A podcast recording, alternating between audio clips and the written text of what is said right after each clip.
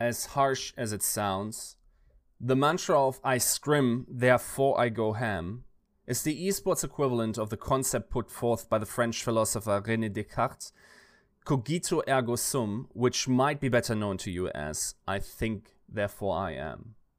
It serves as an axiom, a premise, or a starting point for many important arguments that flow into decisions which ultimately end up faulty because the very initial starting point is problematic and often flat out wrong.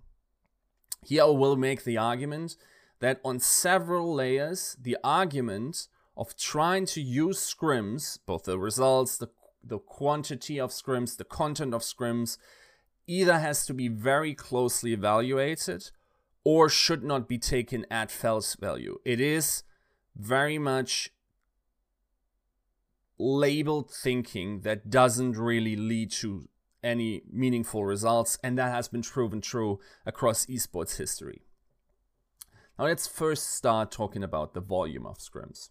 So in our example, for instance, it is quite true that from all I could find out, the USA absolutely could have been the team that practiced the most in that final eight for this World Cup final at BlizzCon. Uh, if if they weren't the most, they were certainly amongst the most uh, scrim hours that they put in. They had a boot camp, and in comparison to their direct competitors, it certainly outperformed them. So, for instance, Team UK, to the best of my knowledge, had about 15 to 20 hours preparation per week uh, going into BlizzCon. And fair enough, some of them, their players also had scrims with their respective teams. So, here we have a pretty normal, sort of like full work week, nothing extraordinary. Probably for most of these players, not exceeding 40 hours, probably even less in terms of raw scrims, and then of course what they do in their off time. But in general, that was certainly less than the US did. In terms of VOD review and uh, and all these things, I can't really comment on that. I, I don't know at this point.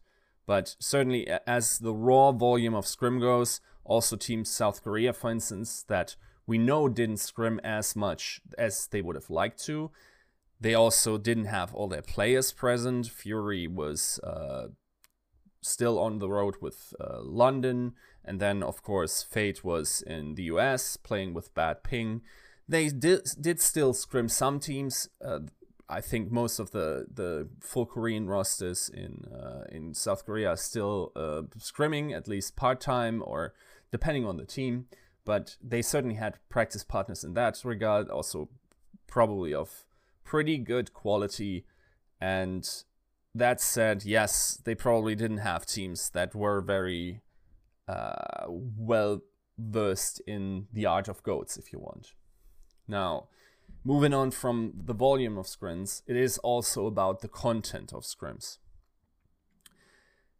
Especially Korean teams will most of the time simply try stuff out. So, what that means is they will either have completely different starting lineups or they will play weird compositions in order to see what works, what doesn't. They will focus on certain aspects, will sometimes not even really resemble trying to, you know, get your win conditions. Will happen on certain parts of the map that aren't necessarily the current win condition where the payload is or whatever, and just in order to hone their craft in that regard. And only towards the actual game day, will they then start to take scrims seriously in the sense that they will then try to actually win them, but not even 100% of the time in that regard. So, as such, if your idea of of doing well in scrims is to win them, you probably missed the point. So, as such, it is always very weird to say the sort of argument brought up that they won most of their scrims. This doesn't have much telling power whatsoever. If you're actually doing scrims correctly, or let's say empirically correctly, because we know teams that don't always go only for the win are empirically the teams that also do best, right? So a while ago, I came up with an esports fallacy, one of those fun tweets I uh, used to do on uh, the platform, and it went Scrimmeth when asking teams who practice against each other for win percentages of those scrims, the approximated sum will always exceed 120%. Now, if you ever talk to a player or competing players in these compositions, that's unarguably true. Like, whenever you talk to a player, oh, how, how much did you win against Team X? Ah, 60, 70%. You ask the other guy, ah, 60, 70%. It's always the case because you will never get a real answer. It will always be inflated. Play, it's possibly because of player egos. Otherwise, because of how the brain works and how it filters out negative information. And unless someone actually picked up a pen and paper and counted, you probably shouldn't be taking that seriously. And as I proved earlier, that information itself does not have much telling power, right? So whenever the argument after a rough loss is brought up that you were winning scrims, you should immediately discard that. That is not the point. If you if you see someone say we're doing well in scrims, well, you've got to ask him what does doing well mean. So, for instance, in in Arrow's case, in his uh, statement, I totally believe that he might just mean that they they practice well, they set his uh, the, his ideas in motion very well. They were very adaptive, very receptive to his feedback. It all worked out in the way they wanted just very good, you know, drills were working. All of these factors that constitutes a successful scrim, certainly not the win percentage of your scrims. Now, another problem I see with scrims is as a selection method for teams themselves. And I, I have to give some sympathy towards coaches that try out players because often the information or the empirical evidence you have on a player might be very limited. If it's not, there's no excuse. Often these scrim value, uh, metrics are overvalued. So you have players with lots of different teams over the history. You have players that were on pretty good rosters, but they never really had these big results. But they keep getting onto these teams, and you ask yourself, how is that possible? What what is what is going on there? most of the time you hear through the grapevine that they have bomb first scrims, the second scrims, they get everyone on the same page, but then they plateau. There's no trajectory upwards or downwards, but you're being signed based on what the coaches see in scrims. It sort of works with them. Then the coach's ego comes into play, going, uh, well, like this guy has so much talent, and I, I could be the coach. I, I am good enough of a coach to make him work the the chances are if if four or five coaches before you couldn't make it work, you're probably also not going to.